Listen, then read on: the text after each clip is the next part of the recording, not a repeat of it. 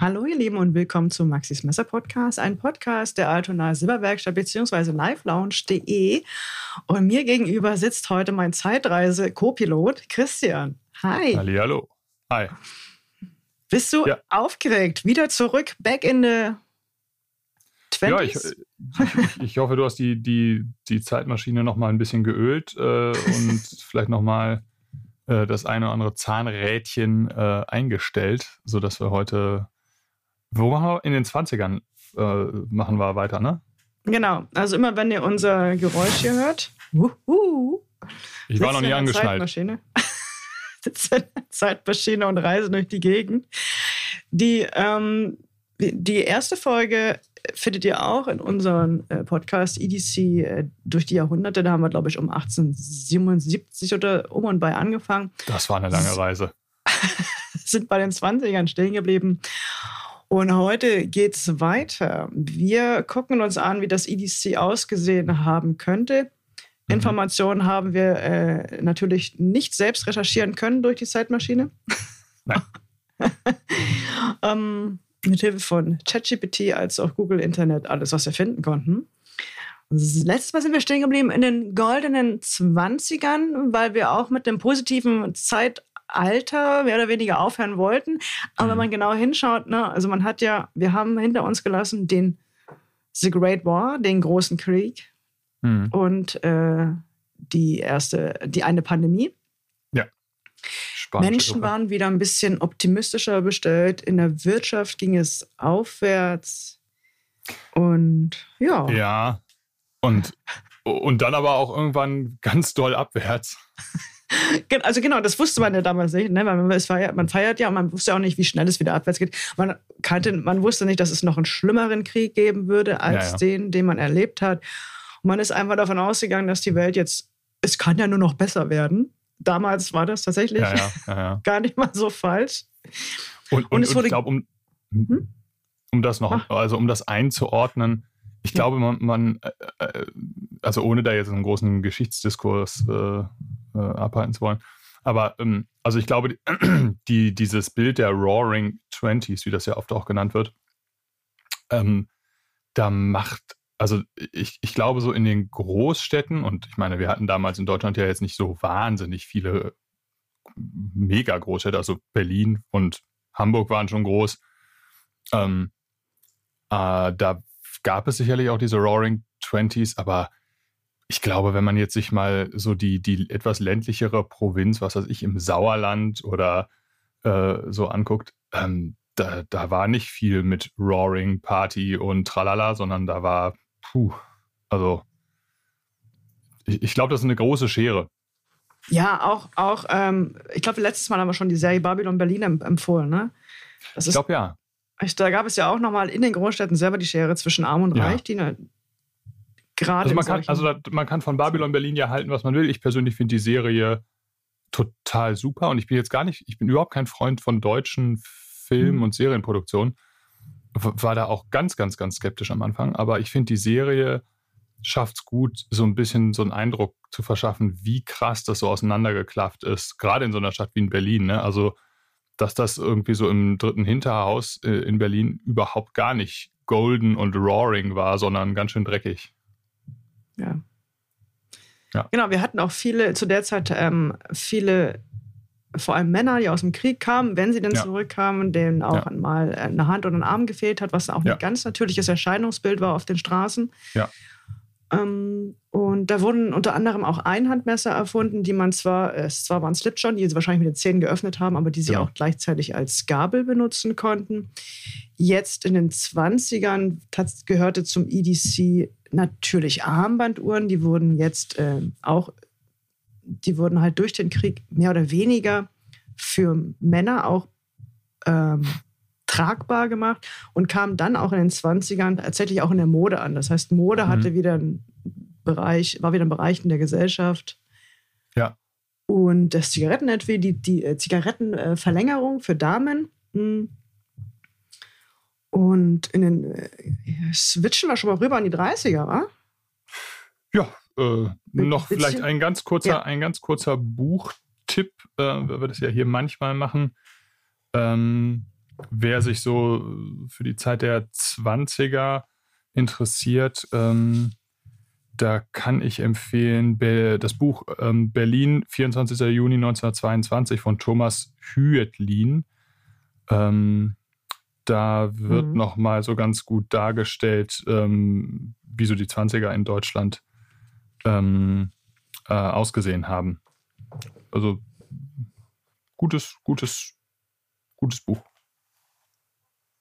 Im Übrigen auch ähm, die 20er, da wurde die, erst, die erste Quarzuhr erfunden. War damals 20ern? wahrscheinlich so groß wie ein, wie ein Raum. Okay. Von Baron Marison und Joseph. Ich kann leider meine Schrift nicht mehr lesen, aber es waren zwei US-Amerikaner. Die Quarzuhr hat sich da, äh, da schon ähm, ausgezeichnet durch ihre Genauigkeit und Zuverlässigkeit. Kommen wir aber später nochmal, wenn ja. sie Quarzuhr EDC bereit ist. Und eine Sache, die ich noch, äh, noch mal äh, erwähnen möchte, ist, dass ab, am 8. Februar 1919 gab es den ersten Linienflug hier in Europa, der ging von Paris mhm. nach London mit 14 Passagieren, ging 155 Minuten und auch da wurden so ein Sandwich und Champagner gereicht. So. Im, Im Sinne von deshalb, weil man kann auch davon ausgehen, dass ab dieser Zeit nicht mehr die Länder sich entwickelt haben, sondern wir mhm. auch weltweit eine Entwicklung haben. Das ja. heißt, der Börsencrash hat einen weltweiten Einfluss später mhm. dann. Ja. Mhm. Genau, in den 30ern hat sich die Welt ja erneut komplett. Oh Mann, Moment. Ah, ich, ah, wir, uh, uh, sehr gefährlich. Zeitreise ohne Anschnallen. Gottes In den Willen. 30ern hat sich die äh, ja. Anfang der 30er und Ende der 30er sah die Welt äh, zwischen den zehn Jahren komplett anders aus. Jo. Der Tanz auf dem Vulkan, wie man ja auch sagt. Wir haben, ähm, genau, Armbanduhren immer noch, weites, immer noch. Ich meine, hat ja eigentlich, kann man das, glaube ich, bis, zu, bis heute durchziehen. Mhm äh, gelten weiterhin beliebt und dienten sowohl als praktisches Zeitmesser als auch modisches Accessoire. Genau, also damals ähm, natürlich schon Firmen wie Omega gab es natürlich schon, ähm, aber auch in den USA, also die USA haben, was Uhren angeht, nur damals noch, also große Rolle gespielt, ist heute ja nicht mehr so. Mhm. Es gab Bulova, Bu, Bu, da bin ich mir immer gar nicht sicher, ist es Bulova oder Bulova? Ähm, Axel, Axel, ist auch ein äh, sehr, sehr großer ähm, Uhrenfan und er sagt ja. immer Bulova. Ah, gucke mal. Und glaube ich. Ja. Ich glaube, die Amis sagen Bulova. Ähm, ja.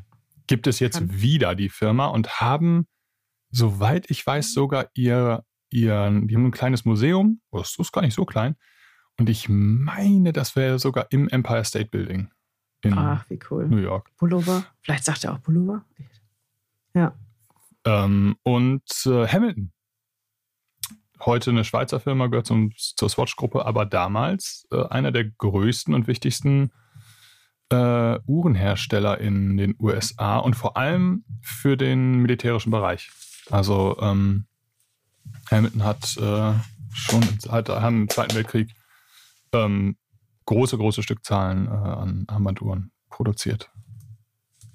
In Deutschland hatten wir, glaube ich, die Firma Laco oh ja, genau, ja, auf jeden Fall. Ähm, es gab ja dieses Dirty Dozen, äh, diese, die, die, also ein Dutzend Uhrenhersteller, die dann in den 30ern, in den späten 30ern, als der Krieg losging, die, die, die Armeen quasi ausgestattet haben. Ich meine, da gehörten Laco zu, aber auch noch, also Hamilton gehörten, glaube ich, auch dazu. Omega auf jeden Fall. Ähm, mhm. Ja, genau. Also klar, Armbanduhren, aber natürlich auch so, so etwas feinere Uhren, ne? sowas wie die Cartier Tank. Klingt ähm, jetzt gar nicht so fein, ne? Ja, weil sie, weil sie halt in ihrer Form, die ist ja so rechteckig und dann von dem Panzer inspiriert wurde und natürlich eigentlich eine Militäruhr, aber nach unseren Maßstäben heute ist es eine Dresswatch, würde ich sagen. Mhm.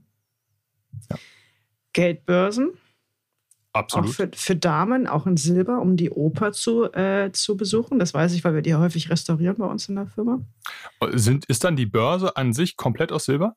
Ja, also das heißt, es ist so eine, äh, das ist so ein, ähm, oben hast du ja so einen Silbersteg, der so mhm. oval ist, wie das mal so ist, mit diesem äh, typischen klassischen Portemonnaie-Verschluss mit diesen zwei Häkchen, die ineinander greifen. Ja, ja. Und unten, ähm, um die Börse zu halten, also den Inhalt zu fassen, da hast du so ein Netz, wie so ein Kettenhemd, nur in feinen. Wollte ich gerade sagen, ist das wie so ein Kettenhemd? Genau. Bei, bei einem Ritter, genau. okay. Hm. Und meistens haben die noch ein Innenfutter aus Seide. Und da, das gibt es als Geldbörse, aber auch als Damenhandtasche. Wahrscheinlich gar nicht mal so leicht, das, oder? Nee, na doch, dadurch, dass das, ähm, würde ich jetzt sagen, ist nicht viel schwerer als eine Lederhandtasche heute. Ah, okay. War, war schon sehr, sehr leicht. Und die, ähm, habe ich dir eigentlich schon mal erzählt, dass wir äh, in der Firma so ein Balisong-Taschenmesser ähm, hatten von der Kundin? Der hat uns das gezeigt. Das war komplett aus Silber. Ja. Ja, dann hatte ich das wahrscheinlich in der letzten Folge schon mal. Ich glaube, wir haben Komplett aus Silber mit einer Stahlklinge und es war halt extrem überhaupt. Man kann gar nicht sagen, das ist ein Butterfly, das war eher ein, wirklich ein Damentaschenmesser. Hm. Hm. Genau. Damals auch in den 30ern wurden die Muster wahrscheinlich wieder schlichter. Genau, so die, die Art Deco-Zeit äh, neigte sich dann, glaube ich, ach, das ist jetzt wirklich gefährliches Halbwissen hier, äh, äh, so ein bisschen dem Ende zu, dass äh, Bauhaus, also die Bauhausschule, ähm, gab es noch, äh, nachdem wurde dann ja in den späten 30ern, glaube ich, verboten von den, von den Nazis. Ähm, das war ja im Prinzip so ein bisschen der, der Gegenansatz zum, zum Art Deco, ne? also äh, alles sehr nüchtern und schlicht. Ähm, auch Uhren wurden da ja ähm, schon, schon designt, also im, im Bauhaus. Ähm, jetzt weniger Armbanduhren, aber man kennt ja vielleicht zum Beispiel diese klassische Max Bill, kann man gerne mal googeln, ähm, Max Bill Uhr. Ähm, wird heute von Junghans als Armbanduhr produziert, aber es gibt auch ähm, so Küchenuhren. Oft ist es dann eine, eine, eine, Uhr und darunter ist nochmal so ein kleiner, ja, wie so eine Eieruhr, die man so aufziehen kann. Ah. Das ist, glaube ich, aus den späten 30ern, meine ich. Aber hat natürlich jetzt mit EDC nichts zu tun. Naja. Ach so, ja. Hast ja mit, ja, nicht mit dir rumgeschleppt. nicht so sowas. durch die Gegend. Nee. Ich habe hier stehen Handfächer oder Sonnenbrille. Ja. Damals war, ähm, war der Handfächer natürlich äh, wohl ein Teil des EDC. Hatte ich jetzt gar nicht. Ähm, je nach sozialen Status kam, oh, kamen die ersten also Sonnenbrillen gibt es ja natürlich schon länger. Übrigens, Sie können es ja auch auf YouTube sehen. Christian hat gerade seine Sonnenbrille aufgesetzt für den Fall, dass du uns äh, nur Besser hörst. ist das. Ja. Sehr hell geworden hier auf einmal. Und genau, wir wollen uns dem Thema Sonnenbrille widmen, weil die, glaube ich, in den 30ern zum ersten Mal in dem Sinne, ich schreibe mal in Anführungsstrichen, marktfähig gewesen. Es wurde Werbung damit gemacht. Ähm, Ja. Und die, ich habe hier mal ein Bild vorbereitet von einer der ersten Sonnenbrillen, die man gesehen hat. Ich, wir, wir, Moment, bevor ich das Bild switche, muss ich uns noch einmal in eine Ah. andere Zeit versetzen. Wir sind zurückgereist. Es ist jetzt, ähm, äh, ich zeige euch das erstmal. Und zwar ähm, geht es hier um eine Sonnenbrille, die die Inuit benutzt haben, damals in, ähm, wahrscheinlich immer noch. Die besteht, also wenn ihr uns jetzt nicht sehen könnt, aus komplett aus Walknochen und in der Mitte Mhm. sind nur so zwei kleine Schlitze, ähnlich einer Schweißerbrille frei und die sind auch nochmal verdunkelt. Also es gibt quasi die Sonnenbrille schon über viele Jahrhunderte. Von den Inuit natürlich benutzt, um äh, einfach ganz simpel nicht schneeblind zu werden. Ne? Also ähm, in Gebieten, in denen äh, auf der einen Seite sehr stark die Sonne scheint und sehr viel Schnee liegt. Das kennt ja auch jeder vielleicht aus dem Skiurlaub. Ähm, das kann dann schon sehr unangenehm werden. Also man äh, hat Schwierigkeiten, sich zu orientieren. Und durch die Reflexion des Schnees, äh, wenn, das, wenn man zu lange, also wenn die UV-Strahlung sehr hoch ist und die Reflexion des Schnees, kann das zu Schneeblindheit ähm, führen. Ich habe selber auch mal jemanden kennengelernt, der tatsächlich schneeblind ist. Ach, du meinst, ähm, das, das, das bleibt dann? ist wenn man, ja, ja, wenn das, also wenn man zu lange äh, dann äh, sich da bewegt ohne äh, Schutz von den Augen, kann das, kann das einen dauerhaften Schaden. Äh, äh, also ich habe mal jemanden kennengelernt, der als Kind äh, ähm, habe ich jemanden kennengelernt, der in Grönland war und da einfach ähm, sich einen ja, Schaden, dauerhaften Schaden an den Augen geholt hat, weil er, weil die, weil er keinen UV-Schutz für die Augen hat. Oh. Also nicht nur modisches Accessoire. Huch. Ich habe irgendwas Falsches gedrückt, sorry. Habt ihr wahrscheinlich nicht gesehen, ne? Das schneidet der Cutter alles raus. Also, ihr Lieben, ich wollte euch dann nochmal eine Werbung zeigen. Hm. Und zwar, das ist jetzt eine Werbung aus den frühen 30ern. Man sieht hier Damen mit Sonnenbrillen, aber auch Herren mit Sonnenbrillen. Bei den Damen sind die Sonnenbrillen äh, eher angekommen als bei den Herren. Und da geht es halt auch um die Firma, ich glaube, Foster Grant heißt die. Und die mhm. haben schon 1929 angefangen. Das ist eine der ersten Firmen, die ich gefunden habe, in die Werbung zu gehen. Eine ganz klassische Werbung aus den 30ern. Sehr ja fand. Ich glaube, Ray-Ban-Brillen etc. Äh, gab es damals noch nicht. Die kamen erst später. Ja, also ich bin mir nicht ganz sicher, wann Ray-Ban gegründet wurde, aber es, es gibt, ähm, also auch heute ja noch Marken, die, also Moscot, die ich jetzt gerade zum Beispiel gerade auf hatte, ist eine sehr alte Marke. Ähm, die, dieser Sonnenbrillenmarkt ist ja so ein bisschen intransparent. Also die aller, ich glaube, ich, ich glaub 90 Prozent aller Marken gehören zu diesem Luxottica äh, ähm, äh, Konglomerat. Ähm, aber äh, ja, es gibt einfach viele Marken, die, die wirklich schon sehr, sehr altes Persol zum Beispiel, äh, ähm, würde mir da jetzt auch noch einfallen. Ähm, wie gesagt, Moscot aus New York. Ähm, ja, das sind zum Teil Marken, die es auch schon in den 30ern gab. Da ging es los mit Sonnenbrillen. Wahrscheinlich, wie, wie so oft, ist, ist bei Markteinführung war alles noch sehr, sehr teuer und nur für die. Ja, ähm, so ein. Luxusartikel. Genau. Was mir noch einfallen würde äh, als EDC, ähm, ist, das, deswegen habe ich auch einen Hut auf. Einen Hut? Aha. Also bei, bei den Herren. Ja. Äh, eine, ne, ne Kopfbedeckung. Äh, also entweder so ein ganz klassischer, man, ich versuche das hier mal zu zeigen. Hm. Ein Hut oder eine Mütze. Ja, stimmt, stimmt. Je, äh, hier je nach, also natürlich auch sehr berufsabhängig. Ne? Also es gab so diese klassischen Arbeitermützen, die bei uns als Schiebermütze, Schlägermütze ähm, in den USA. Christian, sie scha schaut gerade aus wie äh, aus der Gang Pinky Blinders. Äh, naja. äh, also, so gut, also so gut ja. sieht Killian Murphy nun auch nicht aus. Nein. Ähm, genau, also ja, aber genau, durch, äh, tatsächlich durch Peaky Blinders äh, natürlich nochmal an nochmal zu Popularität gekommen. Die äh, achteiligen, breiten äh, ja, Newsboy-Cap oder Bäckermütze oder ähm, genau. Und es gab dann später dann äh, bei uns in Europa die etwas schmaler geschnittenen geraden äh, Mützen, vor allem aus Italien. Ähm, genau, aber das wäre dann auch noch so, so ein klassischer EDC-Gegenstand gewesen. Ja. Oder halt der ja. Hut. Genau, äh, der alte Hut. Ja, also sowas wie ein Trilby oder ein Fedora, äh, bei uns in Deutschland ja. bekannt geworden, dann später durch nochmal durch Konrad Adenauer. Ach, ich dachte, du meinst äh, äh, Indiana Jones. Ja, das war dann noch ein bisschen später. ähm, so alt ist Harrison Ford dann nur auch nicht, aber ähm, genau, Konrad Adenauer, äh, früher Oberbürgermeister von Köln und dann erster Bundeskanzler äh, immer äh, mit einem Hut zu sehen mhm. gewesen, oder sehr, sehr oft. Mhm. Das stimmt. War, war äh, damals kaum wegzudenken. Heute ist es ein, heute ist ein Accessoire, aber damals hatten das wirklich ähm, alle Männer, ne? Ja, das ging bis in die 60er. Ähm, und Kennedy äh, gilt ja so als der, der äh, revolutionär, weil er der, einer der ersten, äh, pro, also ganz, ganz, ganz großen Politiker, vielleicht sogar der größte seiner, ja, mit Sicherheit sogar der größte seiner Zeit, der äh, keinen Hut getragen hat. Äh, also es passte nicht zu seinem Stil. Ne? Er war mehr so der Typ, er hat auch nicht, jetzt nicht immer einen, einen Anzug angehabt, sondern auch oft mal so ein Polohemd, diese äh, ähm, und dann nicht die englischen Polohemden, die so schmal geschnitten sind, sondern die amerikanischen, lässig den, den Kragen mhm. aufgehabt, dieser weite, boxy Schnitt, äh, auch immer viel mit einer Sonnenbrille, ne? also er hat diese American Optical äh, Sonnenbrille getragen, ähm, fällt gerade das Modell nicht ein, Surrogato, glaube ich. Ähm, und er hat keinen Hut getragen, sondern er hatte diese schicke Frisur, die so lässig gekämmt war. Ja. Auch nicht so streng pomadiert, wie das so vorher noch der Fall war in den 50ern. Und man sagt ja so ein bisschen, dass er der, dass er den, den Hut, die Ära des Hutes so ein bisschen beendet hat.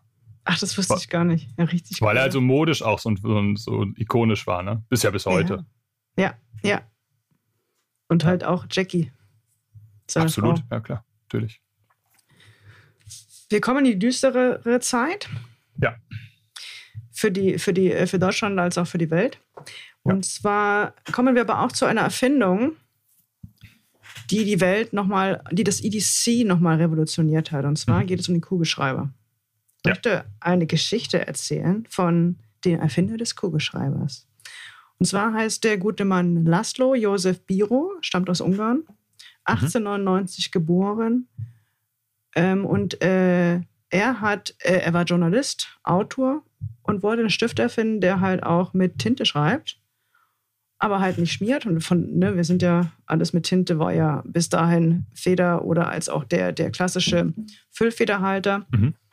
Und ähm, damals hat er Kinder gesehen, also ist jetzt so ein bisschen von mir auch interpretiert, ist wahrscheinlich komplett äh, anders, aber so im Ansatz stimmt es, die mit Murmeln gespielt haben. Und mhm. die hatten Murmeln in der Pfütze und aus der Pfütze sind die Murmeln gerollt und haben noch diese nasse Spuren ah, gelassen. Ja, ja. Und das war für ihn die Inspiration ähm, des Kugelschreibers, der ja so funktioniert. Das heißt, man hat im vorderen Teil der Spitze ja. eine Kugel und die trägt dann, überträgt dann die Tinte. Mhm. Und Biro war Jude. Mhm. Ungarn war damals ähm, nationalsozialistisch. Ähm, ja, und 1938 meldete er das Patent an. Und 1938 sollte ein Gesetz in Kraft treten, es trat dann auch im Dezember in Kraft, welches verbot, Patente mit ins Ausland zu nehmen. Okay. Und das wiederum bedeutete, er musste vor 1938 das Land verlassen, hat es mhm. dann auch getan, glücklicherweise, weil es wahrscheinlich sein Leben gerettet hat. Ja, ja. Ist mit seiner Familie nach Frankreich. Frankreich, wissen wir ja, war äh, nur kurze Zeit vermeintlich sicher. Auch da wurden dann äh, Juden ja. von den Nationalsozialisten gejagt und ähm, auch äh, verschleppt. Und er zog dann nach Argentinien. Okay. Um dann sein Leben aufzubauen. Mhm. Und er hat dann auch weiter mit seinem Patent, er hat daran geglaubt, er hat es äh, GoPen genannt, hat dann ah. 1943 das Patent in den USA erst angemeldet, aber eigentlich schon viel früher in, in, okay. in Ungarn und Frankreich. Und deswegen feiert äh, die USA den äh, Erfindung des Kugelschreibers am 10. Juni. Das war die Eintragung des, äh, des okay. Äh, Patents in den USA. Und dann, okay. In Argentinien ist er dann übrigens dann auch äh, bis zum Schluss geblieben. Ja, ja. Und 1944 hat die, das war der Durchbruch des Kugelschreibers, hat mhm. die Royal Air Force ähm, 30.000 Stück geordert. Oder 30.000. 30.000. Das ist für die Zeit eine unvorstellbare Menge, ne? Genau, und die haben das Patent von ihm dann auch gekauft. Wir wissen ja, ah. die Royal Air Force brauchte ja auch, die hatten die stärkste Flugmacht im Zweiten hm. Weltkrieg, um die brauchten halt den Stift, der auch unter extremen Bedingungen in der genau. Luft schreib, schrieb. Das heißt also, der äh, er dann läuft der, der Kugelschreiber wurde dann also ein Hilfsmittel für die Alliierten, ja. um den Krieg zu gewinnen. Ah, ja. Genau, und das, das ähm, übrigens äh, hat Biro, wir zeichnen heute am 29. September auf, er hat heute Geburtstag. Ach. Er hätte heute Geburtstag. Und, das, und der, der Tag heute wird in Argentinien noch immer als der Tag der Erfindungen gefeiert. Wahnsinn weil Biro halt, äh, die waren sehr stolz darauf, dass er halt äh, nach Argentinien gekommen ist und da ja, auch ja. gelebt hat. Und er hat äh, auch seine eigene Fabrik da aufgebaut. Und er ist ähm, der Stift, äh, Kugelschreiber heißt er ja in Deutschland, in England halt, äh, in, in, in den USA halt Boardpan. Und in vielen Ländern aber auch, äh, wenn man sagt Biro, dann wissen die was, zum Beispiel Frankreich, Italien, aber auch Argentinien, dann ist das, dann wissen die, das ist der Kugelschreiber. Witzig. Weißt du, was er auch noch erfunden hat? Was ist Nee. gleiche Technologie? Genau, die gleiche Technologie. Der Deo-Roller. Der was? Der Deo-Roller? Der Deo-Roller. Hat er den ja. wirklich erfunden? Ja. Er ist damals gefloppt mit dem Deo-Roller. aber, aber ja, klar, macht Sinn, ne? Ja, hat das Patent angemeldet und heute ist es halt der Deo-Roller, den wir kennen. Genau. Wahnsinn. Ja. Wenn wir über die 40er reden, reden wir natürlich äh, über äh, also Dinge, die man dabei hatte, äh, wären jetzt noch Identifikationsdokumente. Macht Warte mal, ich, ich zoome uns kurz mal, schnall dich an. Ah. Wir sind jetzt in den 40ern, genau. Genau. Genau, also ähm, der Kugelschreiber wahrscheinlich für einige, vielleicht Militärangehörige in erster Linie, verbreiteter so Dinge, also so, das sind ja im Prinzip ganz banale Dinge. Identifikationsdokumente macht irgendwie Sinn in einem Krieg, in dem ja ganze Bevölkerung verschoben oder sich von Land zu Land verschieben. Ähm, so, so, die Feldflasche mhm. bis heute, also ich meine, gerade so im Hochsommer, also ich, ich, kann mich an keinen Tag erinnern, selbst wenn ich wirklich nur kurz in die Stadt gehe, habe ich eine kleine Wasserflasche dabei. Also das ist im, gerade wenn es so warm ist, ist das wirklich, gehört eine kleine, also eine kleine Wasserflasche, wenigstens so ein halber Liter, gehört zu meinem absoluten Basic EDC bis heute. Ja. Also ich habe ich hab zig Wasserflaschen in allen Größen von, weiß ich gar nicht, 400 Milliliter bis anderthalb Liter oder so. Und je nachdem, was ich so mache, nehme ich halt eine Wasserflasche mit. Also ich kann mich an keinen Tag erinnern, wo ich das letzte Mal nicht eine, wenigstens eine kleine Wasserflasche im, in meinem EDC hatte. Mhm. Mhm. Flachmann übrigens, die, äh, die kleinere Version. Also den meinte ich jetzt, ne? Hip, Flask äh, heißt sie ja. ähm, äh, in, ähm, für englische Antiquitäten, womit wir ja auch viel zu tun haben. Immer ähm, meistens aus Silber oder auch Glas mit, mit Leder, äh, mit Leder ähm, Einband mhm. ja. für die äh, äh, für die, wenn man es mal brauchte. Ja, ja. für die kleinen Trinkrationen, hoffentlich klein. Genau, weil klar, Taschenmesser in den 40ern, ähm, auch im Krieg natürlich äh, absolut. Äh, Immer ganz klassisch damals noch. Ich habe jetzt hier noch ein Lagiol, auch eine Firma, die ist, also Lagiol in Aubrac. Ja. Gibt es jetzt auch schon seit 1829 und ich meine, die Messer sind immer mit dabei gewesen zur Brotzeit. Ja, ja. Dann haben wir hier stehen, das klingt jetzt vielleicht makaber, aber Gasmasken, äh, zumindest als Soldat sicherlich ein Gegenstand, mhm. den man äh, standardmäßig dabei hatte, auch wenn Gas jetzt im, im äh, Zweiten Weltkrieg nicht mehr so eine große Rolle gespielt hat wie im Ersten Weltkrieg, aber trotzdem war es natürlich immer noch ein Gegenstand, der, der irgendwie zur Ausrüstung gehörte. Und noch viel wichtiger, äh, Notrationen. Also eine kleine Box mit so ein bisschen, ja, kompakte Nahrung mit einer möglichst hohen Kaloriendichte. Natürlich überhaupt nicht zu vergleichen mit dem, was es heute äh, so gibt, aber Kekse, Trockenfleisch, Konserven, um wenigstens einen kurzen Zeitraum sich ernähren zu können, wenn man irgendwie irgendwo war, wo es jetzt nichts zu essen gab. Ne? Aber auch, auch interessant, weil das ja bis heute, also auch in meinem Rucksack, ich habe oft so ein sowas wie so ein Proteinriegel oder sowas äh, ja. dabei.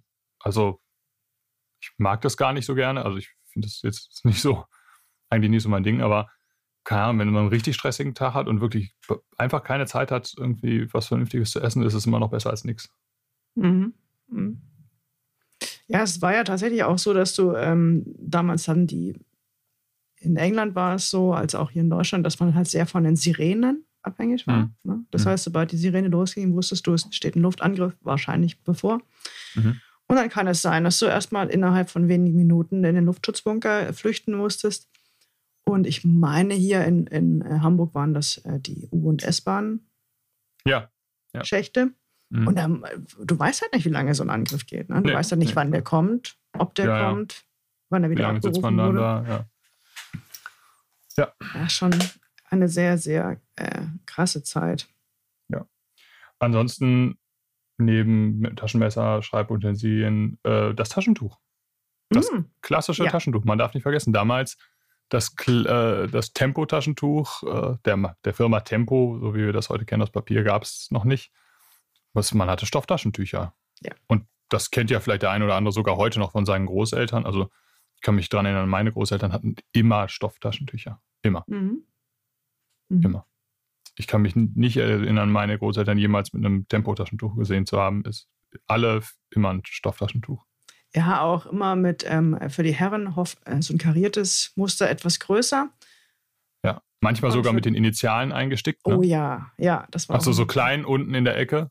Mhm. Die Anfangsbuchstaben, mhm. ja. ja. Und für die Damen äh, ein etwas kleineres Format mit Spitze, aber auch gerne mit den Initialen gestickt. Mhm. Mhm. Was mir noch einfiele, ähm, ich, das ist vielleicht heute auch nicht mehr ganz so selbstverständlich als EDC, aber sowohl bei den Damen als auch bei den Herren, ja, wobei doch eigentlich ist es immer noch selbstverständlich, ähm, Ringe. Also wir haben heute den, den klassischen Ehering, das mhm. hat sich ja, ist ja immer noch eine völlig fest verankerte Tradition.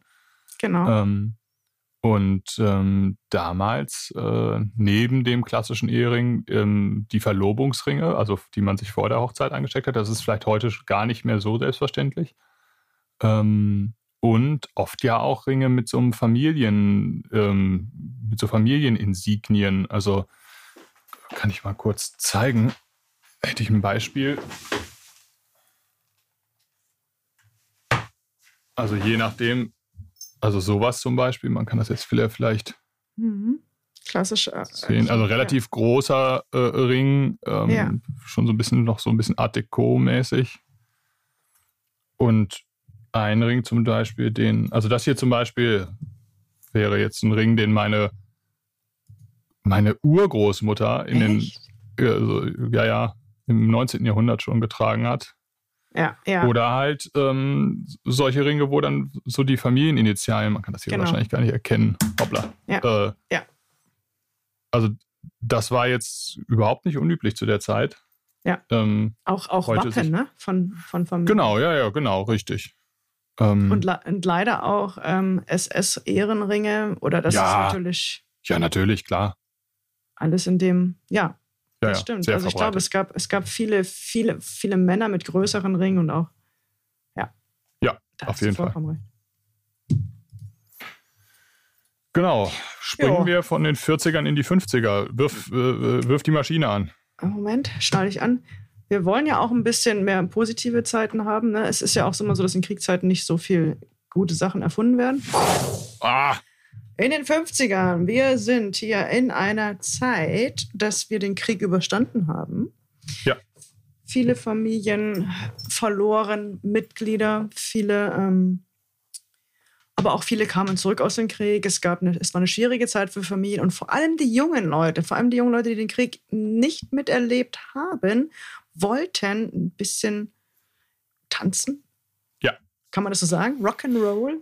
Ja, das kann man sicherlich so sagen. Ähm, zweiter Buchtipp hier von mir. Ähm, gucke gerade Schreib mal das nach. mal auf, damit ich das verlinken kann. Ja, vielleicht schaffen wir das in die Shownotes zu ver ähm, Harald Jäner und das Buch heißt Wolfszeit. Ähm, Untertitel Deutschland und die Deutschen 1945 bis 55.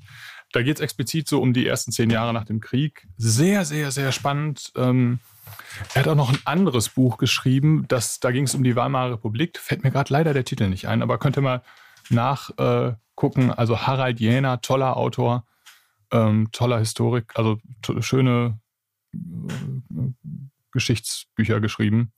Mhm. Ähm, Wolfszeit.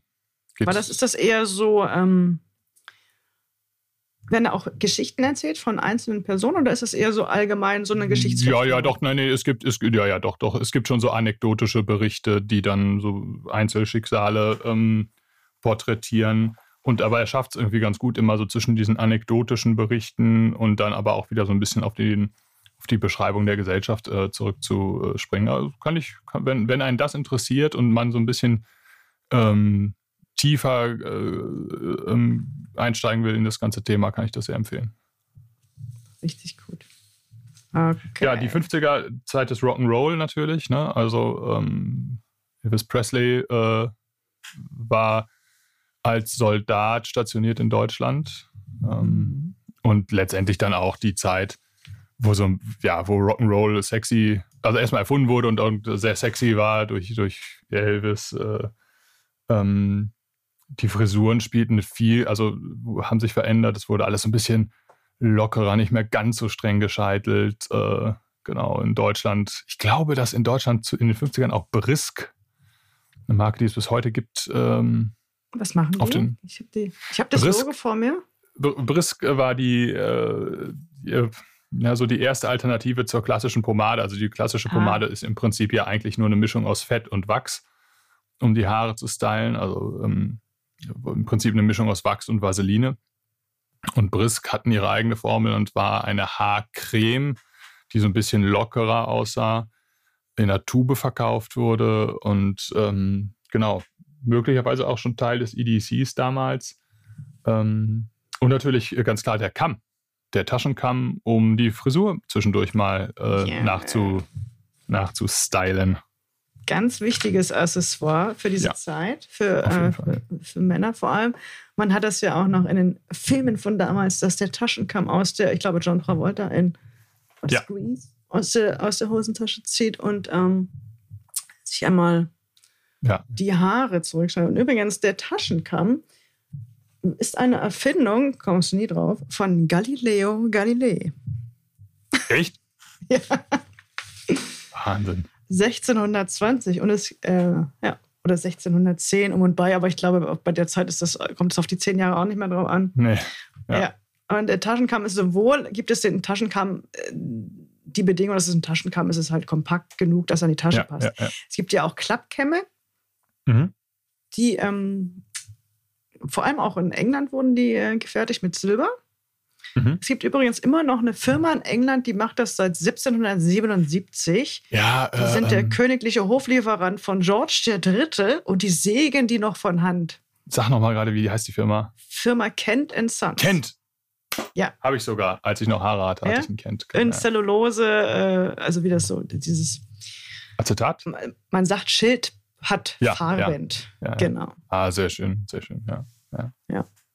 Das ist so. Genau, also es war so die Zeit, in der, in der alles so ein bisschen lockerer, cooler wurde, die äh, gerade in der zweiten Hälfte der 50er, die, man hat das ja so vor Augen, ne, die, die äh, Schnitte der, der Textilien hat sich verändert, die T-Shirts kamen, äh, die Amerikaner haben nach Deutschland die Jeans gebracht. Es gab ja keine deutsche Jeans-Produkt, also Jeans gab es äh, vor dem Zweiten Weltkrieg in Deutschland praktisch gar nicht. Die Amerikaner hatten das als Arbeitshose, die waren damals noch sehr weit geschnitten. In den 50ern wurden die Schnitte dann so ein bisschen so ein bisschen figurbetonter, weil also ursprünglich war die Jeans ja eine Überhose, die man über eine Baumwollhose gezogen hat, deswegen waren die so weit geschnitten. Und ähm, dann kam halt die, die hat man sie in den 50ern als normale Hose getragen. Das heißt, die, die Schnitte wurden etwas schmaler. Ähm, die Lederjacke darf man auch nicht vergessen. Ne? Also hat man ja vielleicht auch so aus den Spä Filmen der späten 50er vor Augen. Und so diese Kombination, eine, eine normal, also nach unseren Maßstäben immer noch weit heute, aber eine nicht mehr ganz so super weit geschnittene Jeans in Kombination mit so einer schwarzen Lederjacke, ähm, wie sie zum Beispiel, ich glaube, von Schott damals schon produziert wurde, mit diesem schräg sitzenden Reißverschluss. Man hat dann so diese Fotos von Marlon Brando. Mhm. Wobei, da bin ich mir gar nicht sicher, vielleicht waren die auch eher aus den 60ern schon. Ähm, ja, genau. Es war so, ich, ich finde, es ist so ein bisschen das, das Jahrzehnt, wenn man das so ein bisschen romantisch verklärt betrachten will, so ein bisschen das Jahrzehnt, wo so diese amerikanische Coolness nach Europa kam, sicherlich auch durch die Besatzung oder überwiegend durch die Besatzung. Oh ja, ja. Besatzungsmacht. Ja. Ja. Aber ich habe auch, ich verbinde wahrscheinlich, äh, ist das jetzt nur meine Vorstellung, vielleicht ist das auch, ich finde so dieses Stiletto, dieses Springmesser, verbinde ja, ich auch absolut, ja, ja, klar. Voll, total. Also, Gibt es ja schon länger, aber, ja. aber klar, man, man hat das so vor Augen, so dieses äh, schwarze Lederjacke, äh, pomadierte, tolle, äh, so diese, diese wirklich dieses Prototypenbild des Rock'n'Rollers, ne? Ja, am, ja. am, besten mit so einer Vespa und dann so ein Stiletto ja. in, der, in der Gesäßtasche. äh, genau. Ja. Feuerzeug, das Rauch mal in den 50er Jahren weit verbreitet. Ja, absolut.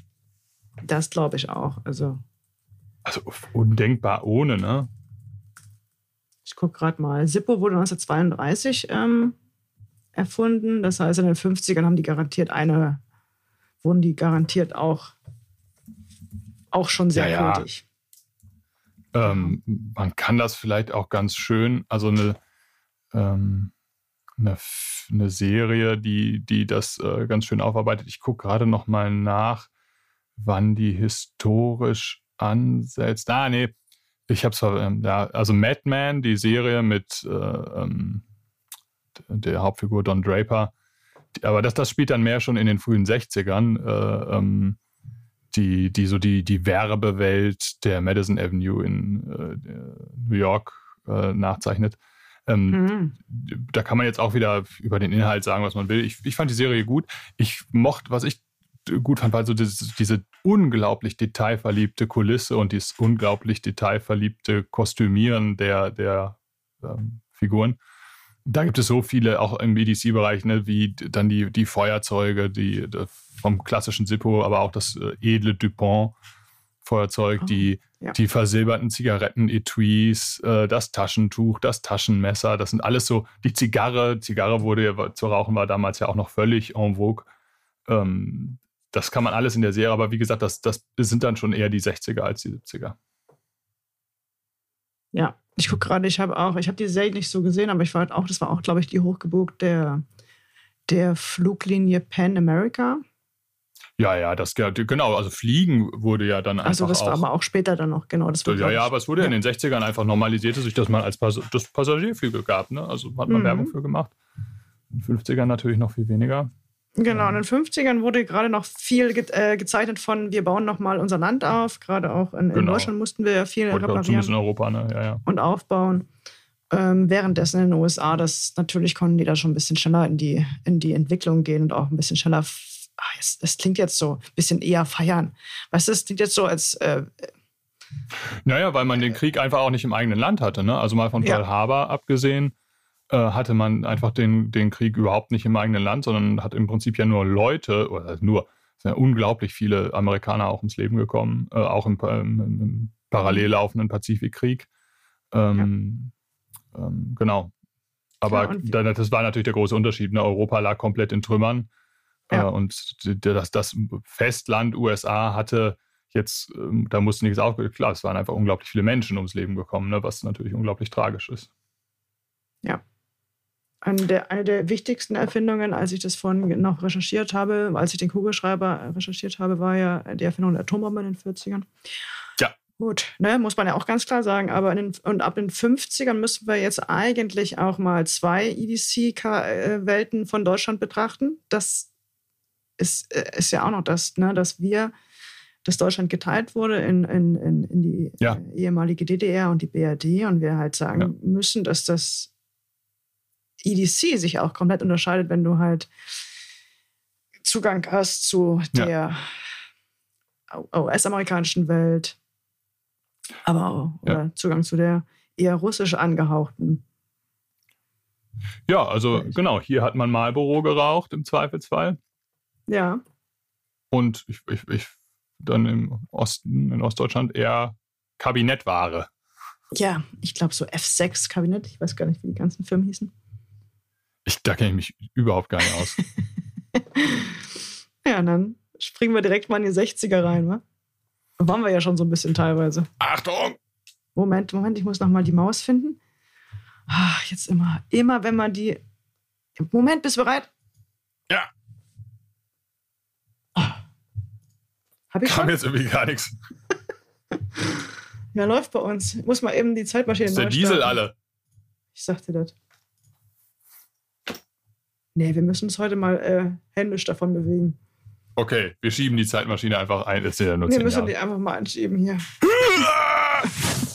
so, wir sind jetzt irgendwie hier mit Ach und Krach im Jahr 1960 angekommen. Ja. Ja, also genau, also da, da hat sich dann wirklich äh, das EDC insofern nochmal verändert. Die Armbanduhr wurde vom reinen Instrument, was es vielleicht in den 40ern noch war, über die 50er Jahre dann in die 60er wirklich dann so Modeaccessoire. Ne? Also ähm, auch Männer haben dann wirklich vermehrt oder viel Armbanduhren getragen. Es war dann auch die Zeit, in der die, die das war im Grunde die Ära der Sportuhren. Ne? Tauchen wurde, wurde zum, ich will jetzt nicht sagen Massensport, aber weg vom nur der Notwendigkeit halber tauchen hin zum Sporttauchen. Das heißt, die ganzen Taucheruhren kamen. Rolex haben die Submariner erfunden, ich glaube 1955 oder sowas. 54 bin mir gerade nicht sicher. Ähm, Seiko hat dann nachgezogen, äh, haben 62, glaube ich, ihre Anfang der 60er ihre erste Taucheruhr. Und das, im Prinzip kam das ja in den 50ern schon, dass die, die ganzen Sportuhren kamen. In den 60ern haben die dann so richtig auf den Markt eingeschlagen und dadurch, also Uhren wurden Fashion und Statement Pieces, könnte man sagen. Auf jeden Fall. Ich habe gerade mal geschaut, John F. Kennedy ist ja ähm, der Wegbereiter der Zeit, würde ich sagen. Für die USA, ja, aber auch natürlich weltweit. Also für 61. Er war einfach der, er war der populärste Politiker der Welt damals, ne? Ja. Also er war, vergleich, er vergleichsweise jung und natürlich unglaublich attraktiv. Äh, seine Rede, ich, ich, bin ein Berliner, war, war natürlich, ist ja bis heute an, an diesen Audioschnipsel kennt man ja. Und er hat in ganz vielerlei Hinsicht äh, auch, auch so, ja, so Mode im Prinzip beeinflusst, ne? Auch die Uhren, ne? Ich, ich, ich höre gerade, es hat ja irgendwie gibt es ja die ähm, Omega Slimline. Also ich gucke das jetzt, ich habe ja da nicht so. Ich weiß gar nicht, was er so, ich, das weiß ich gar nicht, was er für, also er hat natürlich Armbanduhren getragen. Ich kann mir vorstellen, dass er auch gewechselt hat. Er wird sicherlich auch amerikanische Marken getragen haben. Mhm. Aber also ich kann mir durchaus vorstellen, dass er auch mal mit einer Hamilton oder einer Bulova äh, zu sehen war. Aber klar, er wird sicherlich auch, äh, Omega waren damals ja schon, also in den 60ern war Omega eine alte Schweizer Firma, die es schon lange gab. Rolex waren ganz jung und gegründet. Ähm, und äh, Omega war zu der Zeit schon im Prinzip eine alte Firma und äh, ja, sehr ehrwürdig, sage ich mal. Ja.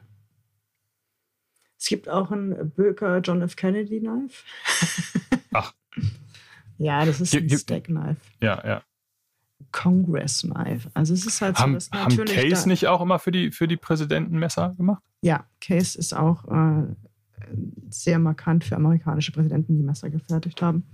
Genau, also wir müssen ja gucken, wir haben immer noch äh, gar nicht so viel Veränderung im Taschenmesserbereich. Es werden, äh, wurden immer noch klassische Taschenmesser getragen. Eine richtige Revolution ja. gab es später dann erst. Aber in den 60ern haben wir immer noch Hirschhorn, viel, aber auch Holz als Griffmaterial. Ja, ja, ja. ja. Auf jeden Fall. Ja. ja. Ganz klassisch. Schreibgeräte, Füllfederhalter. Und genau. Natürlich der Weg. Ach, stimmt, wir haben jetzt hier ähm, den Kassettenrekorder, gab es ja erst in den 80ern, ne? Das glaube ich, ja, aber es gab diese kleinen Transistorradios. Äh, ähm, Ach also ja, stimmt. Ich, ja. Die, die, die dann äh, sehr, also man hatte ja vorher das Röhrenradio, ähm, was, also das habe ich sogar als Kind noch, äh, mein erster Gitarrenverstärker war ein umgebautes Röhrenradio. Ähm, die waren ja sehr groß mit einem Holzgehäuse, meistens zwei bis vier Lautsprecher. Die, die dicke große Röhrenendstufe, also sehr schwer. Das war nichts, was man rum, mit sich rumtragen konnte. Aber dann ähm, mit der Erfindung der, der, Erfindung der Transistorentechnik äh, kamen dann irgendwann halt auch die kleinen Transistorradios, die man dann halt auch wirklich tragen konnte, ne? die nicht so mhm. groß waren und ähm, die man sich durchaus mal so in die Manteltasche packen konnte und mit denen, wenn die Batterie betrieben waren, man halt auch äh, Radio hören konnte von der Größe vielleicht vergleichbar mit den Taschenlampen, die es damals gab, ne? diese, diese eckigen Kästen. Ja, ähm, die waren ja. ja. noch nicht so Stabtaschenlampen jetzt hier wie sowas, ähm, mhm. sondern waren ja oft eckig. Und es gab dann halt auch so, so kompakte Transistorradios, die man sich dann vielleicht zu einem Picknick mal mitgenommen hat oder wenn man irgendwie im Park saß und keine Zeitung lesen wollte.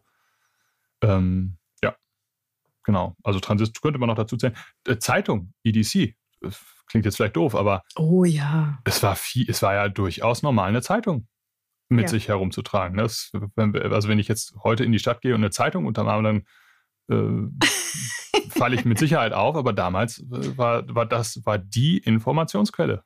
Ja. Also ja, eine Zeitung kann man durchaus vielleicht mal so oder so in Verbindung mit der klassischen Aktentasche als äh, EDC werten, ne? Mhm. Genau, und die Sonnenbrille wurde immer wichtiger, immer modischer. Ähm, Ray-Ban kam dann auf jeden Fall. Die Wayfarer, ähm, die Clubmaster, dann diese bei den Damen diese Cat-Eye-Sonnenbrillen, die, mm. die so ähm, ja, ähm, Katzenaugen äh, mäßig aussahen. Ähm, ja. Ja. Auf jeden Fall. Ja. Colin, äh, Kennedy starb ja relativ früh, 63. Ja. In Dallas, aber dennoch ähm, wurde sein Ziel äh, wurde sein Ziel umgesetzt. Und zwar ja. geht es um die, die Mondlandung der Apollo 11. Und wir haben uns das ähm, EDC der Besetzung angeschaut. Ja, äh, der, der, genau, der, der Raumanzug. Wahrscheinlich nicht so ganz unwichtig. ähm, wenn man äh, auf dem Mond spazieren gehen will. Ich weiß gar nicht, ob man da überhaupt noch von EDC. Aber ja klar, für die, für die Tage, die, die im Orbit waren, war das EDC, ne? Wobei, haben die die ganze Zeit diesen Anzug angehabt oder erst? Nee, wahrscheinlich nicht, ne? Nee, nee, die haben, äh, ja, gute Frage. Doch, die sind doch also, mit dem Anzug, du hast ja nicht so viel Platz da, ne? ich, ich stelle mir das halt auch wahnsinnig schwer vor, sich da drin umzuziehen. Ja, also ist ja jetzt. Ja, ne? wahrscheinlich also, schon. Und der, ja. Ja. Ich denke schon. Also den Helm hatten sie, glaube ich, äh, den hatten sie, glaube ich, dann nicht angesetzt. Hm. Hm. Ja. Was haben wir hier noch auf unserer Liste? Was haben die noch? Also, also vielleicht nennen wir nochmal die Namen. Neil Armstrong, Buzz Aldrin und äh, Michael Collins, der oft in. Der, der lebt auch nicht mehr, ne? Lebt, glaube ich, nur noch Buzz Aldrin. Puh, ja. Ja, ja, ich meine ja. Brand Ambassador von Omega. Deswegen weiß ich das. Neil Armstrong und Michael Collins leben beide nicht mehr. Genau, und Buzz, Buzz Aldrin ist ja der, der auf den Fotos drauf ist, ne? Wie meinst du? Na, die äh, Fotos von der Raum, äh, von der Mondlandung, die hat natürlich der äh, äh Kommandant, also der, der Neil Armstrong gemacht. Neil Armstrong gemacht. Deswegen ist er selbst auf den Fotos gar nicht drauf, sondern immer Buzz Aldrin. Ah, okay. Genau. der meist fotografierteste Mensch auf dem Mond. Ja. genau, und ähm, hier laut ChatGPT gab es wohl einen Kommandomodulschlüssel, also ähnlich wie ein Autoschlüssel. Okay. Ich weiß nicht, ob das so war, aber vielleicht okay. war ja noch jemand auf dem, nicht, dass, dass, nicht, dass dir dein Auto gestohlen wird. Mhm. naja, und, und äh, ein äh, tatsächlich, also äh, weg vom Fashion Piece und hin zum notwendigen Instrument, die Uhr, ne? Also man darf das ja nicht vergessen, die Mondlandung wurde ja nicht durchgeführt mit, mit Computer, Rechenpower, wie wir die heute kennen. Ich meine, also heute hat ja hat ja wahrscheinlich mein Bluetooth-Kopfhörer, den ich hier gerade benutze, mehr Rechenleistung als, als die Computer damals. Mhm. Ähm, und äh, die Armbanduhr äh, war wirklich ein notwendiges Instrument. Ne? Und gleichzeitig ein krasser Marketing-Deal für Omega. Unglaublich, wie die bis heute auf dieser Mondlandung rumreiten. Ja. Ne? Auch da können wir alleine eine Folge drüber machen, ne? Also, über die Omega, also wir reden jetzt über die Omega Speedmaster natürlich. Ne? Auch umgangssprachlich Moon, Moonwatch, nicht zu wechseln mit Moonswatch, Moonwatch. Ja, ja, ja, genau, genau. Äh, du hast so eine, ne? Ich habe eine kleine, kleine davon, der 35. Kann, man die mal in die, kannst, hast du die dabei, dass man die mal äh, in die Kamera halten kann? Nee, also, habe ich nicht. Aber du kannst ich kann dir die in einer Sekunde, ich hole die mal eben. Ja. Oh, für unsere Zuhörer, Maxi äh, schreitet zu ihrem, zu ihrem Uhrenkoffer, weil da müssen wir gleich auch noch ähm, über eine Erfindung reden. Die Uhrenwelt wurde in den 60ern ähm, ja komplett einmal auf links gekrempelt, äh, muss man sagen. Aber ähm, das lag tatsächlich nicht an Omega. Die waren eher die Leidtragenden. Aber bevor wir darüber reden, ähm, reden wir über die ikonische Omega Speedmaster. Hallo, ähm, ich bin wieder da. Genau, ich habe hier so eine moderative Brücke gebaut. Oh. Ähm, also an der Uhr ist jetzt gar nicht mal so viel Sachen, die man auch für eine Mondlandung braucht. Bin ich der Meinung, es ist eine ganz klassische. Ja. Oh. Also Maxi hält jetzt hier in die Kamera eine Omega Speedmaster 39, wenn mich nicht alles täuscht. Ähm, Maxi hat ja etwas schmalere Handgelenke und die Omega Speedmaster ist gar keine so kleine Uhr und sie hat deswegen eine etwas kompaktere Version. Eine Uhr, die eigentlich aus dem, wie der Name schon sagt, aus dem Rennsport kommt, mit einer Tachymeter-Skala, um Geschwindigkeiten zu bestimmen. Also es ist wirklich eine, eine, Uhr für den Rennsport entwickelt, die einfach zweckentfremdet wurde und ähm, den Anforderungen der NASA gerecht war. Und das äh, hat dann dazu geführt, dass sie für die Mondlandung benutzt wurde. Ja, es gibt, ähm, es gibt ja auch noch Geschichten über Uhren, die Piloten, äh, Astronauten, sorry, die Astronauten mitgenommen haben, die natürlich ähm, keine Omega waren, weil Omega, äh, die Omega Speedmaster war damals die einzige für den von der NASA. Von der NASA, ich glaube, zertifizierte Uhr. Ja, ja, ja. Genau. Es gab irgendwie mehrere Bewerber und nur die Omega Speedmaster konnte sich dann durchsetzen. Später gab es dann von Bulova noch eine ja. Quarzuhr. Ja. ähm, die auch sehr, sehr auch, schön. Ja, die sehr ähnlich aussieht wie die Speedmaster ähm, mit einem High-Beat-Quarzwerk, ähm, die dann auch zugelassen war und auch benutzt wurde. Ähm, dann gibt es aber auch noch Aufzeichnungen, also das, das ist jetzt aber völlig, äh, ich wäre jetzt kein Uhren-Podcast, aber es gibt ja natürlich auch die russische, äh, die russische ja. Raumfahrt. Ja. Und die Kosmonauten hatten auch Uhren dabei, natürlich auch russische Firmen. Und Wie zum Beispiel da, Vostok. Ja, stimmt, noch genau. Zwei Stück von Auch denen, diese ja. Firma gibt es, glaube ich, bis heute noch, ne? Ja, ja, gibt es noch, ja, ja. Genau. Und ich habe sogar ähm, zwei Stück von denen. Es gibt ja äh, da, also die, die Swatch hat ja die Omega Speedmaster als Swatch-Modell herausgebracht. Ja. Oh, mit einem Bio-Keramikgehäuse.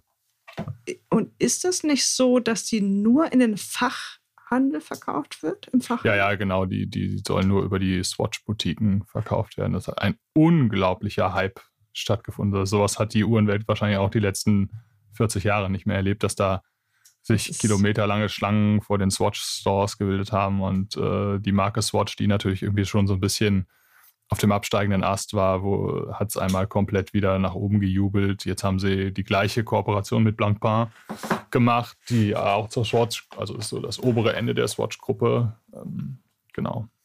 Das ist der Wahnsinn. Das ist so ein bisschen wie, erinnere mich so ein bisschen an den, an den ach, wir lesen wieder Bücher zur Harry Potter-Zeit, ne? Ja, ja, es ist ein, einfach ein Marketing-Stunt, der seinesgleichen sucht. Das muss man einfach sagen. Also, ob man jetzt die Uhr gut findet oder nicht, aber aus ja. Marketing-Perspektive muss man einfach sagen: Hut ab. Das war Und wir haben ja auch einen schwächelnden Einzelhandel. Ne? Wir sehen immer ja, mehr, dass, ja, dass diese dass Läden, ähm, Boutiquen, Swatch-Boutiquen, du sagst immer, schlechter besucht werden und, von, und, und diese Uhren nur über den Fachhandel anzubieten. Das war das brillant. Ich, ich erwarte sowas auch für Messer.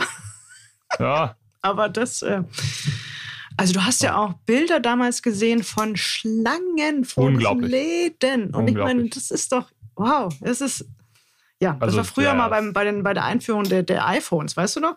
Oder als die Aldi-Computer kamen, war das auch oh, so. stimmt. Wir müssen Richtig. noch über eine, eine Sache sprechen. Also jetzt bleiben wir noch mal kurz beim Thema mhm. Uhren. Ähm, in den 60ern ähm, kam die äh, Quarz-Technologie, wurde so verfeinert, dass man sie als Armbanduhr bauen konnte. Mhm. Und ähm, das muss man einfach sagen, hat die Schweizer Industrie, die äh, weiterhin auf mechanische Werke gesetzt hat, mehr oder weniger fast das Leben gekostet. Also ähm, Seiko äh, haben halt die Quarzuhr ähm, in Serie produziert. Ich zeige jetzt hier mal gerade eine Grand Seiko Quarz Uhr. Mhm. Und diese Technologie war damals einfach der ganz, ganz, ganz heiße Scheiß. Ähm, und auf einmal gingen die Verkaufszahlen der Schweizer mechanischen Uhren ins Bodenlose. Ja, ja, ja. Also ja. Es war, es hat diese ganze ähm, Industrie fast, ge, fast gekillt. Ich gucke jetzt mal gerade, in welchem Jahr Quarz 25. Oh. Dezember 1969. Ah ja, also Ende also, der 60er, ja, ja. Genau, also genau. Die, die, die, damals hieß die Uhr ja Psycho Astron. Und genau. am, da habe ich nämlich auch mal Notizen, die haben, und die wurde am 25. Dezember 1969 auf den Markt gebracht. Und damit hat Psycho, wie du sagtest, den Markt revolutioniert, weil wir haben plötzlich eine Ganggenauigkeit, so nennt man das ja bei Uhren, ja, ja, ja, besonders äh, eine Ganggenauigkeit von plus minus fünf Sekunden im Monat. Und man musste ja, früher ja die mechanischen Uhren, glaube ich, einmal am Tag äh, nachstellen. Ja, vielleicht nicht einmal am Tag, aber alle paar Tage musste man so ein bisschen korrigieren. Natürlich auch je nach Güte des, des Werkes. Ne?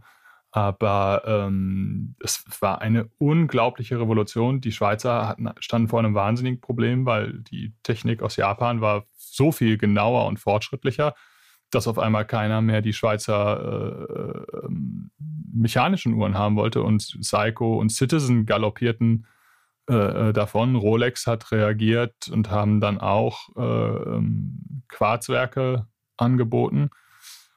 Und es war aber so schlimm, dass es viele Hersteller wirklich Existenz bedroht hat. Und dann wurde ähm, die Swatch-Gruppe gegründet von Herrn Hayek.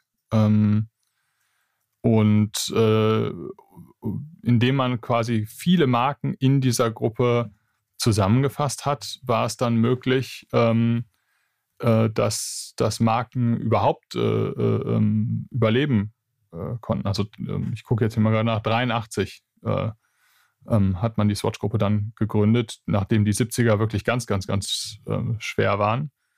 Und also die Gruppe gibt es bis heute, da sind dann so Marken wie ähm, bekannt ist wahrscheinlich Omega, aber auch Blancpain, die Marke Swatch an sich, äh, Glashütte, Breguet. Ähm, genau, also das, das war im Prinzip die Reaktion äh, auf die, die ganz, ganz, ganz schwachen 70er, wo Seiko und Citizen einfach diesen Markt komplett dominiert haben. Mhm.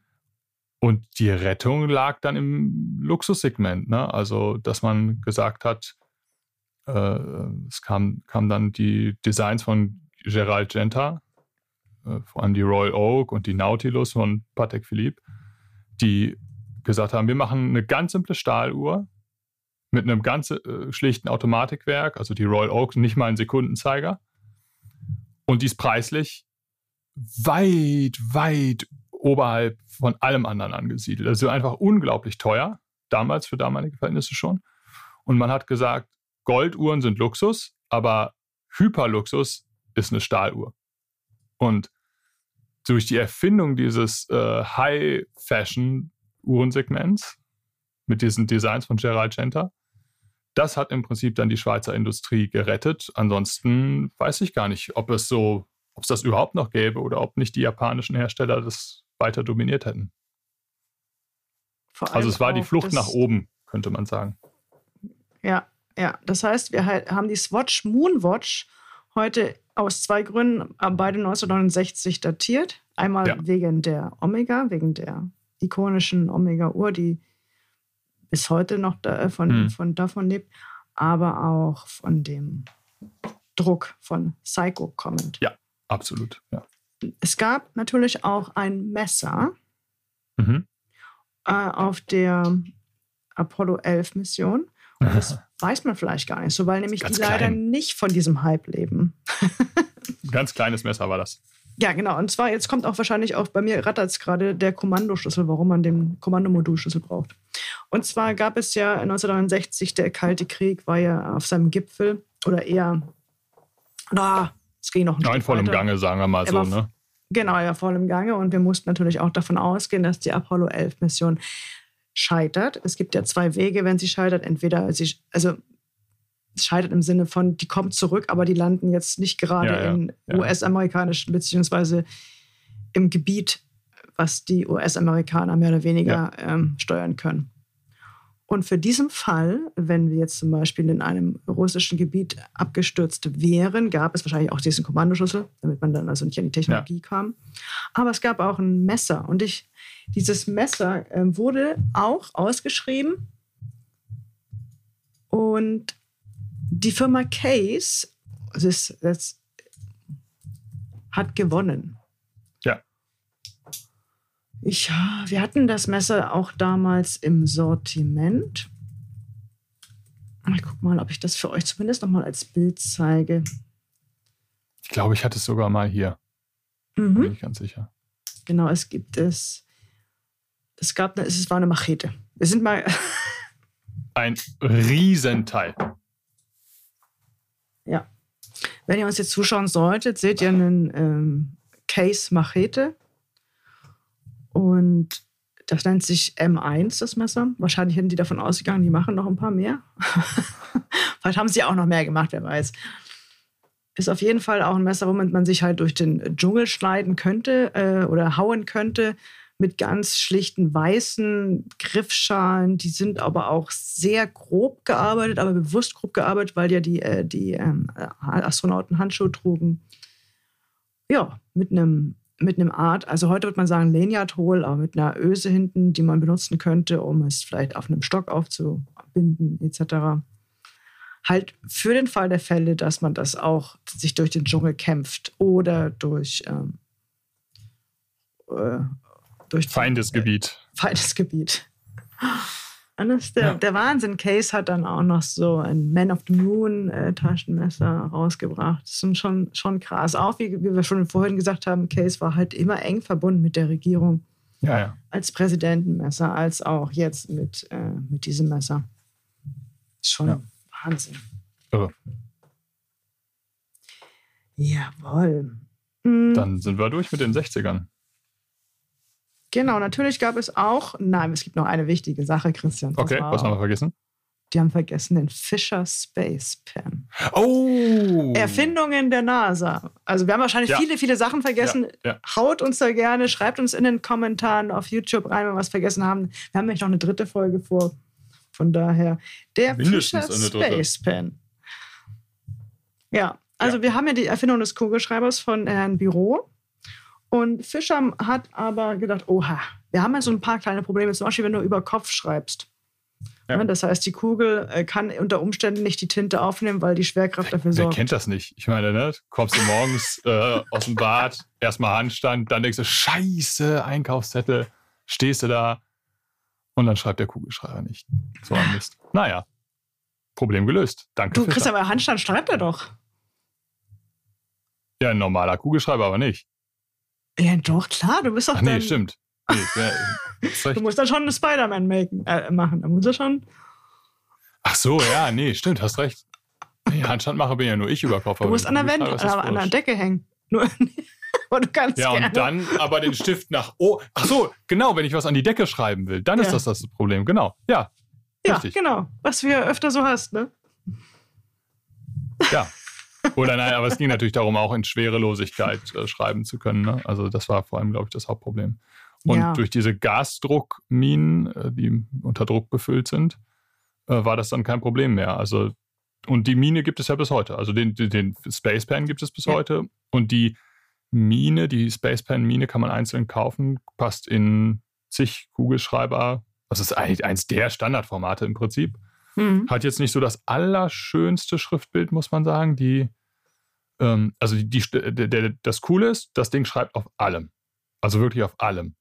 Auf jedem Untergrund kann man damit schreiben. Ja. In jeder Lebenslage. Das Schriftbild ist nicht so schön, muss man sagen. Ne? Es schmiert immer so ein bisschen. Man sieht halt, dass, dass äh, die, die Tinte unter Druck da rauskommt.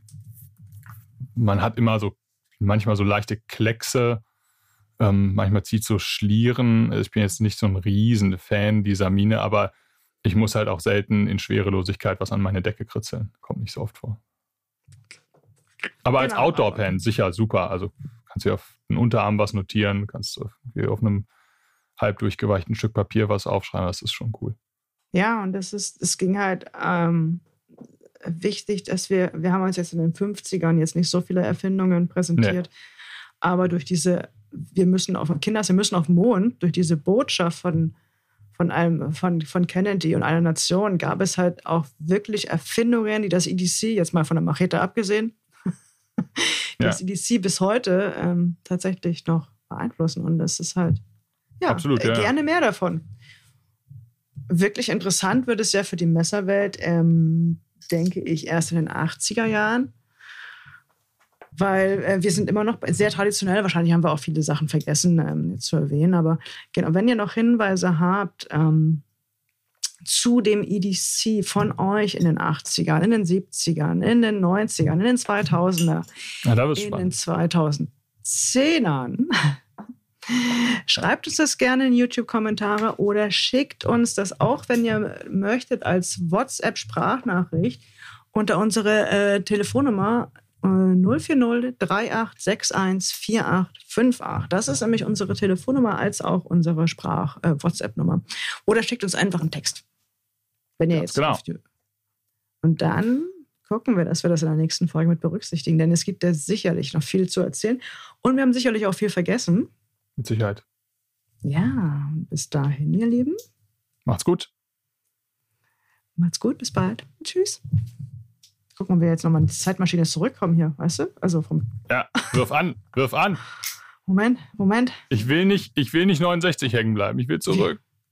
Mit zurück. unserem Transistorradio hängen wir da gerade. Äh, ja, los. Vor dem Kennedy Space Center. Das, das siehst du damals noch nicht. Nee, wir kommen nicht zurück, Christian. Das funktioniert einfach nicht. Ich will nicht hier bleiben! klar. Macht's gut. Hilfe! Ich gucke, wie wir zurückkommen. Tschüss. Tschüss.